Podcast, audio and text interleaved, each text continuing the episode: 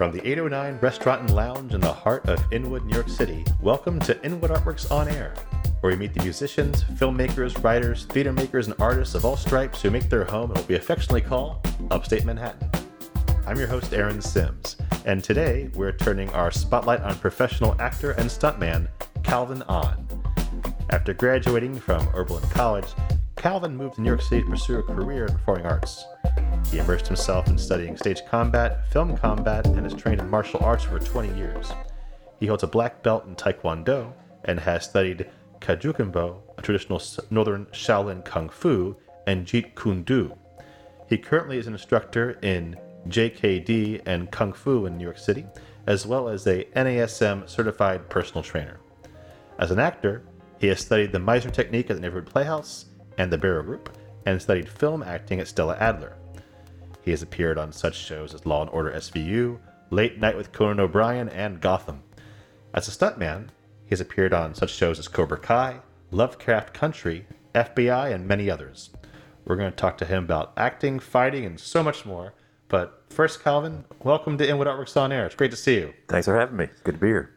Absolutely. Uh, how are you hanging in there, man? Just want to check in with you first. It is cold out there today. Did you notice that? Like I today didn't feels like the at all. first real day of winter. Maybe you should wear a sweater or I, something. I should. You told me to look nice, like and you're I wearing, decided to go. just for you know, for those who aren't, who casual. aren't watching the video version of it, Calvin's in here with a rolled up sleeve shirt, no undershirt, like open open collar. It's like you're. It is like spring for you. He told me to look nice. This is how I think nice looks. So yeah. You look nice anytime, my friend. Oh, I'll tell thank you, sir. Thank you. Good to see you. But uh, I, no wonder you're cold. Yeah. but uh, anyway, well, uh, it's unmistakable from the path you have chosen that you have two major passions. It's or so it seems: uh, the performing arts and martial arts. Yes. I'm curious, which emerged first? Martial arts was the first thing to emerge because I was bullied a lot as a child. So eventually I reached the point where I didn't want to be bullied anymore. So I decided to take up Taekwondo and from there just kind of spiraled into a lifelong path and goal that kind of led me to where I am now. So yeah, Uh, How old were you then? I was 15.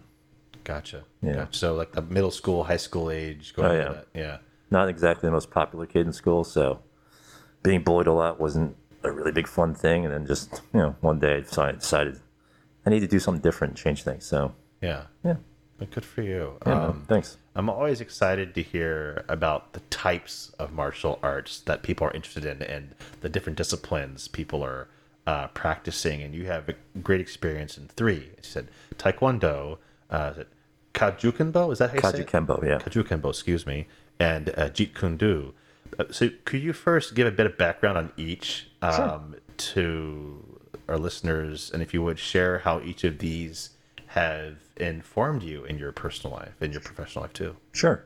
Uh, Taekwondo was my first base art. is a Korean martial art based primarily uh, focusing on kicking with a little bit of punching here and there. But it's a dynamic style. Basically, it's very showy. You can show a lot of flair. There are a lot of spinning kicks, a lot of jump kicks, and all that. So, as a kid growing up, you're just like, "Ooh, I want to be able to do that stuff." And so, different from other sports like, say, football or baseball, it was just like more of a unique opportunity to focus on self development and work on yourself as a person and individual. So yeah, that got me all the way up through junior high, high school, into college, and to where I am now. Uh, Kajukenbo was an art I studied back in college. It's a Hawaiian martial art. Some people even say it's the first, the world's first mixed martial art, because basically four masters in Hawaii derived from karate, uh, judo, jujitsu, kempo, which is a Chinese uh, kung fu style, and boxing, American and Chinese boxing, which is kung fu.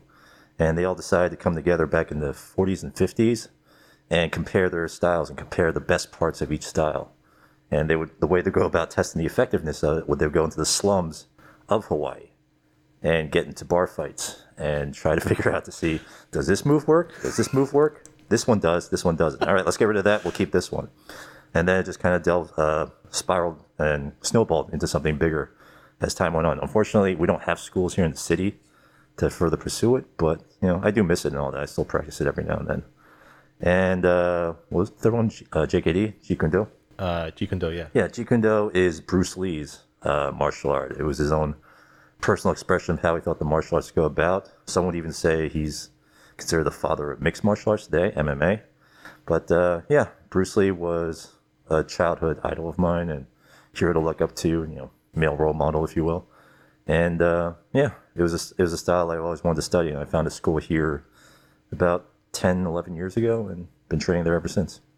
That's awesome, man. Yeah, thank you. And uh, so those bullies haven't come around in a while. I take it. Not so much. So I would think not. it's a good thing, though. Yeah, absolutely. Yeah. Uh, well, going towards your um, with that firm uh, base in your your personal life, uh, do you remember the first time you merged um, your martial arts with the acting? Do you remember when that was? I know exactly when that was. That was the winter term of my sophomore year at college. I was just exposed to acting at that point, but I didn't really have a full grasp on the technique of it or how to go about doing it. And uh, I originally studied method acting, and it just went right over my head. I didn't really understand. It's like my life is not that interesting. I don't have that much sense memory to really delve off of. It's like okay, but um, my first stage combat teacher here in New York came out to my school and did a winter workshop on stage combat. And from there, I realized there's sword fighting in the theater, and I can go about mixing martial arts with acting and performing. And it was just like, yeah. And so from there, after that uh, winter workshop, I continued to study with her in New York for about six, seven years after that. And um, from there, I managed to transition from, you know, college into the theater world here by focusing on the stage combat aspect. Wow. Wow. Theater happens in the moment, as you know, and, and film happens well after you know the editing bay is puts piecing it together. Yeah. Uh, aside from the differences in how the content is put together, um, could you talk to me and our listeners a little about the delineation of how stage combat is created versus how it is created for film and television? Okay. Uh, stage combat for theatrical purposes, um, the theater anyway, um, it's designed to be as flashy and showy as possible because you have to cater not only to the people in the front row, but to all the people in the nosebleed sections of the theater as well. So they have to be able to see all the action and uh, whatnot going on the stage. And a good choreographer will be able to tell a story through the motion, so it's not just two actors waving sword props around trying to look like they know what they're doing. Usually, a good choreographer will be able to manage to tell the story through the violence itself. And by making the movements as big and showy as possible, it can reach not only the people in the front row, but the people all the way in the back to really understand what story is being told from the action. It's not just acting, acting, acting, fight scene, back to acting, acting, acting. If anything, the fight scene should help contribute the intensity and progression of the story if done well. And so from there, transitioning into film and television, film and television, everything has to be more compact because you're you're playing more to uh, a smaller dimension, whether it's like a widescreen TV or a small TV. But the movement has to be captured very specifically on camera. But because uh, the camera is mainly stacked up in a I mean, what's a two dimensional world, you can easily have certain techniques translate where you don't actually have to make contact with a person. Whereas like on theater, on the theater stage, everything has to be more map, more precisely mapped out. But you can get away with so much more because you have more space and room to maneuver. Well, you've had experience in both mediums, and uh, given the preciseness of film and television um, versus versus the we'll say um, the grandeur of theater, but yet still precise, obviously. Uh, and you, you've had an array of roles that you've played in your life that have given you the opportunity to practice both. Um, a few, if I remember from following your career that as I have, you played Macduff in the Pan Asian rep Shogun Macbeth, um, Aramis in the Inwood Shakespeare Festival's Three Musketeers, uh, which are both fighting roles, I'll say. Uh, performed stunts in the Daredevil series, uh, John Wick 2, among many others uh, digitally. So, do you recall um, particular combat sequences on stage or screen that was particular challenging to execute for those reasons you're telling me because you're not just learning the moves you're and to execute them, but you're also understanding how they're going to be communicated to an audience.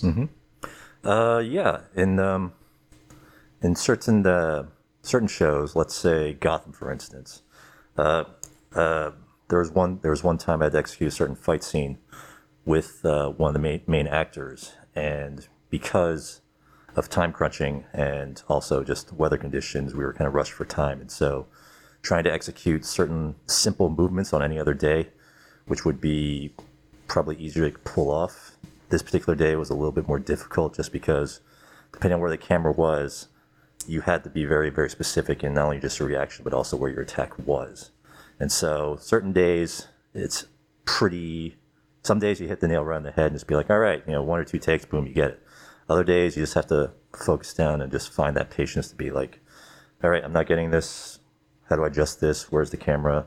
Trying to take into trying to take into account that with film and TV, you always have to account for where the camera is. It's not just with the audience in theater. You can just let it go and just hope for the best. With film and TV, you have to be very, very specific. So, given that specific specificity, uh, is there one stunt or fight in particular that comes to mind? You remember completing and being crunched for time, or whatever reasons? Uh, film and TV industry, for people should know, it's always about how much time you have on set to accomplish so many things. Um, I'm just curious that if you ever walked away one day going, "Wow, I'm lucky that didn't go another way." uh, yeah, actually, I'm not going to name the show, but there was one particular show that I had to do that involved a fight scene, and I almost lost an eye. Wow, Yeah.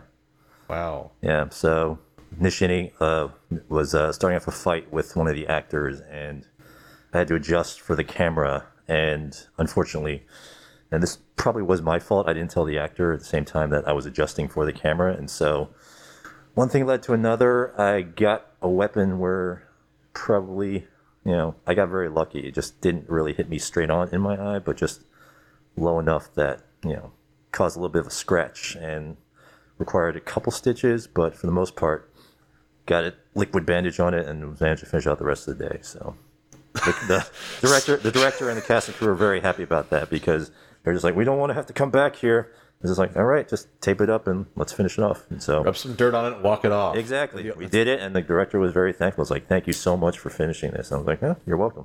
But uh, yeah, Well, I'm curious with those kind of. I mean, listen, I, I'm being a producer myself. We always want to get the job done. I totally understand. I also have an acting background. Uh, I've played every position on the field, so to speak, on stage and off.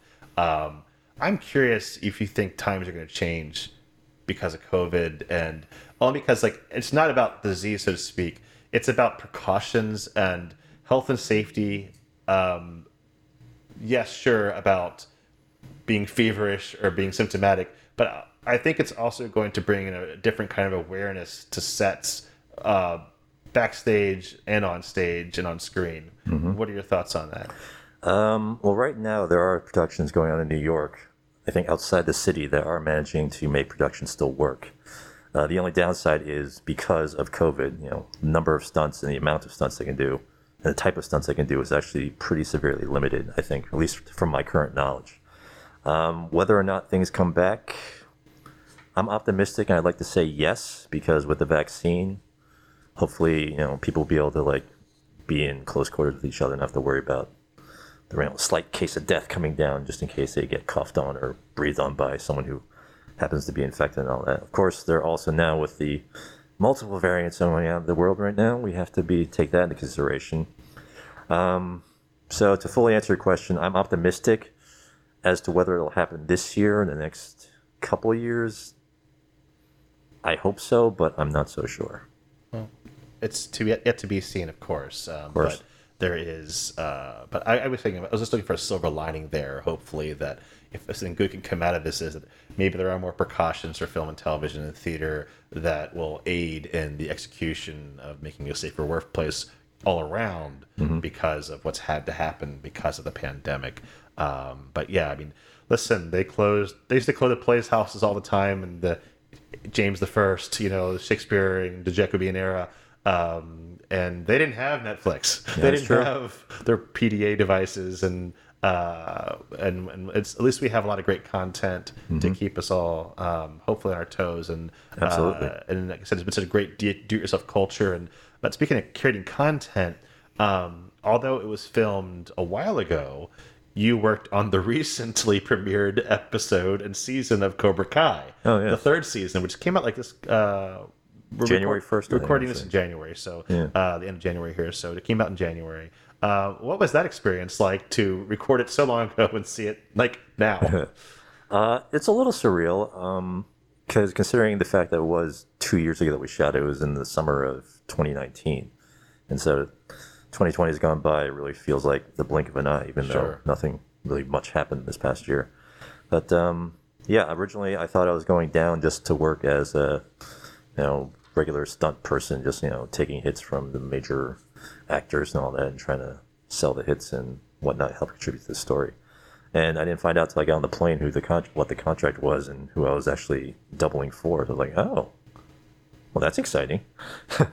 and so um, getting down there was getting, it was great to work with you know the actors, great to work with the uh, stunt coordinator and whatnot. And it didn't really dawn on me till after the whole shoot uh, finished. Was just like I actually got to work with two actors that I grew up watching as a child, like on the big screen, like Karate Kid, Karate Kid Part Two, and like these were major, you know, major movies that you know helped define part of my childhood. It was kind of like, ooh, karate, that's pretty cool. And then to have him go to Okinawa, it's just like, oh wow, now he's in a different country, and oh, there's a bad guy. Oh, he kind of looks like me, and oh, he's kicking his butt and all that. And so, you know, just have it was a little bit surreal just having to encounter, you know, these actors now and, currently where I am now, and just seeing like the whole journey from where I was as a kid to now. It was just well, it was surreal. the reason why I bring it up too, and I think you should say their names just so you like the character was chosen, Chozen, yeah. right? And then of course Ralph Macchio is the Karate Kid himself, Daniel, um, who you worked with.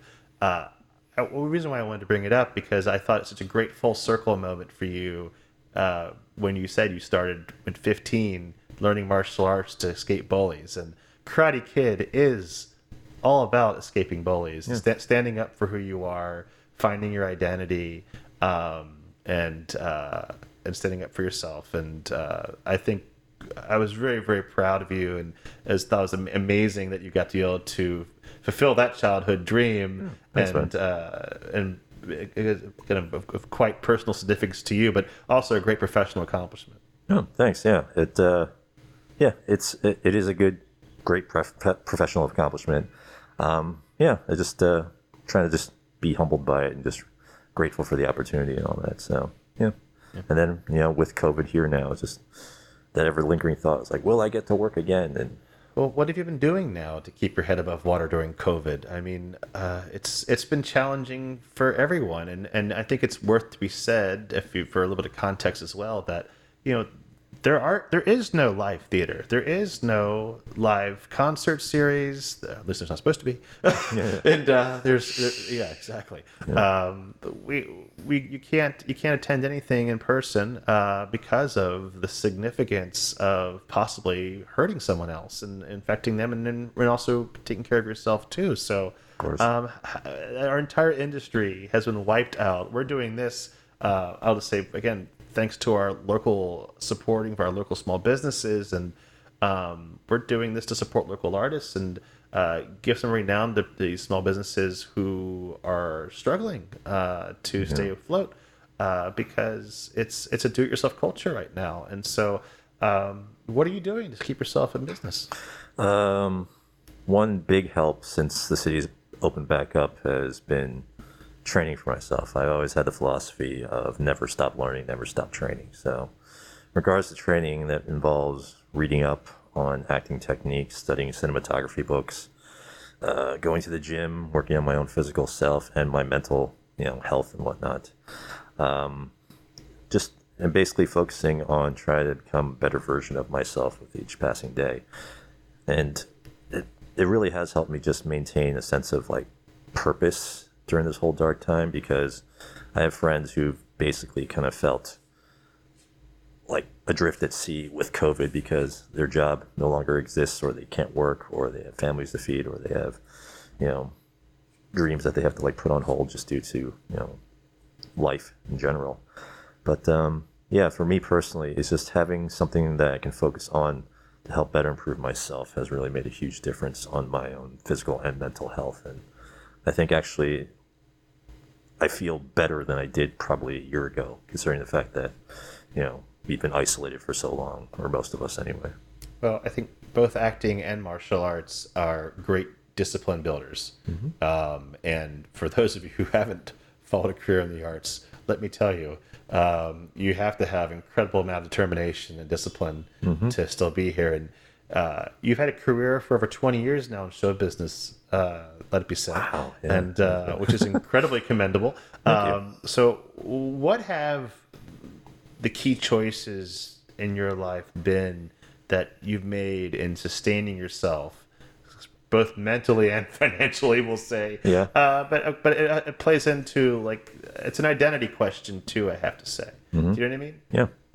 Uh, basically, I've been working as a professional actor since I was 22, and I didn't actually rely solely on acting, at least for a while, from until I was 26 up until my early 30s and all that.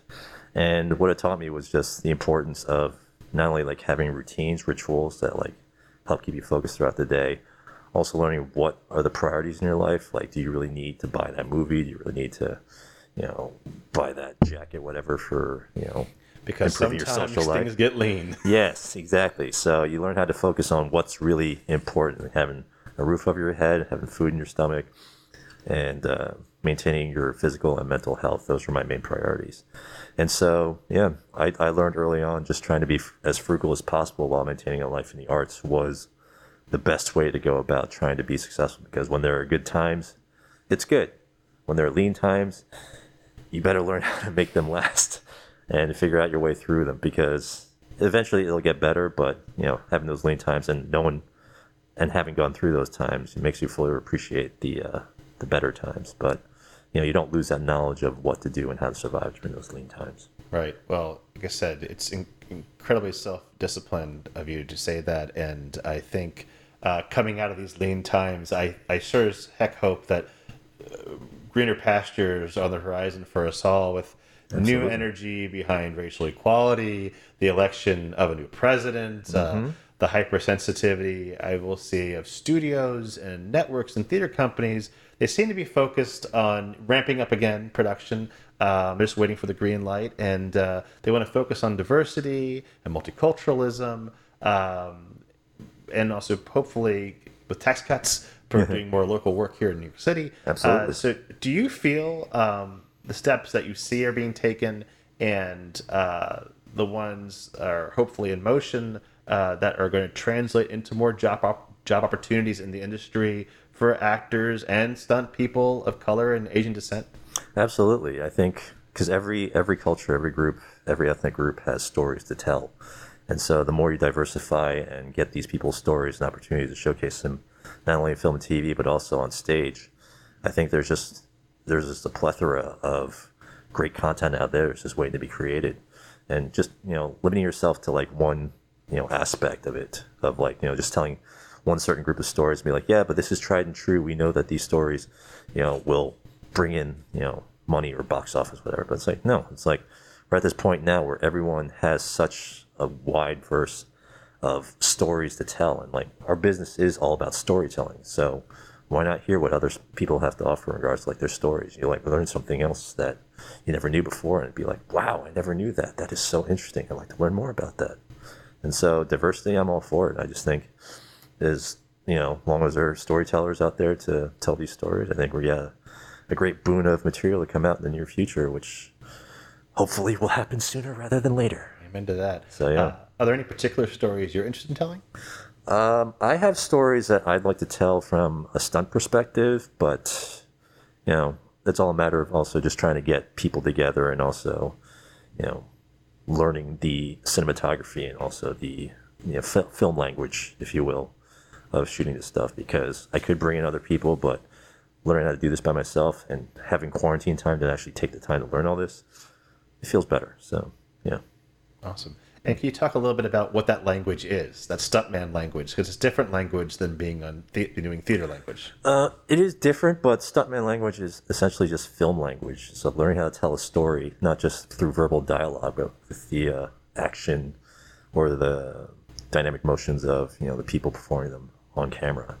And so, like stunt acting, stunt fighting is no different than you know regular film acting or even you know stage acting or stage combat for the most part. As long as you're telling a story that you know helps contribute, you know, you know, another aspect of the storytelling dialogue and drives the story forward, then you know you're doing your job right. So, And I think it's smart of you to say that. And I just wonder, I wanted to reinforce it with that question because at the end of the day, it's all about moving the story forward. of course, Uh, it's not a insertion of action for action's sake. Well, we hope not. Sometimes you watch the movie, they miss the boat on that. yeah, sometimes. or play two for that matter. But um, it's uh, it's very it's worth saying and repeating. That's why I brought it up again. Is that we we are storytellers fundamentally, and it's like what part of the story is the audience going to understand by doing this to this person at this time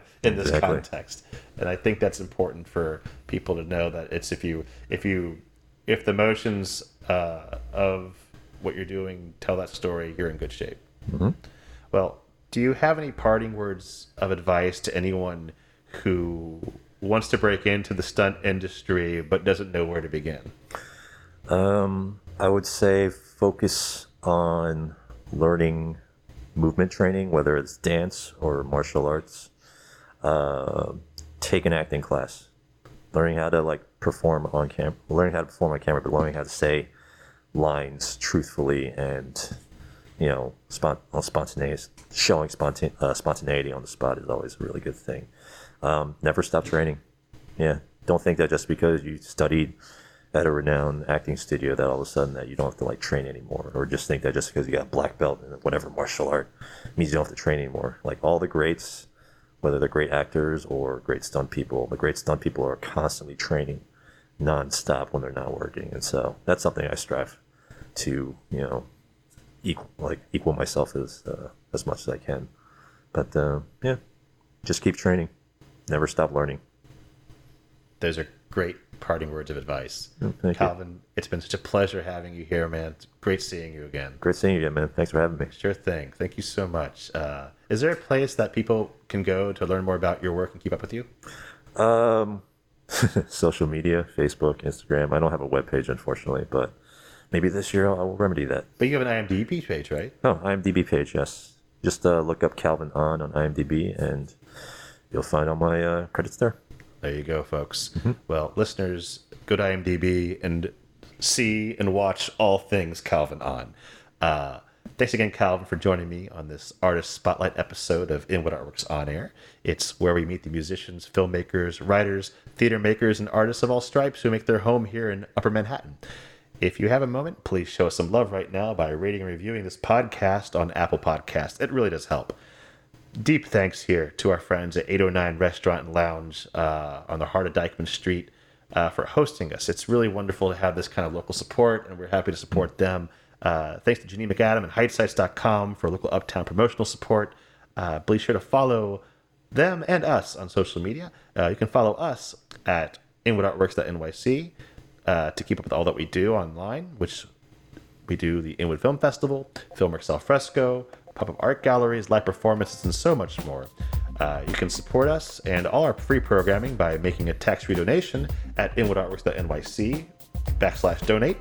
And Inwood Artworks On Air is made possible with funding from the NYSCA Electronic Media and Film Grant Program in partnership with Wave Farm Media Arts Assistance Fund and the support of Governor Andrew Cuomo and the New York State Legislature. Thanks also to NYC and Company Foundation with support from Manhattan Borough President Gale Brewer. This is Aaron Sims for Inwood Artworks On Air.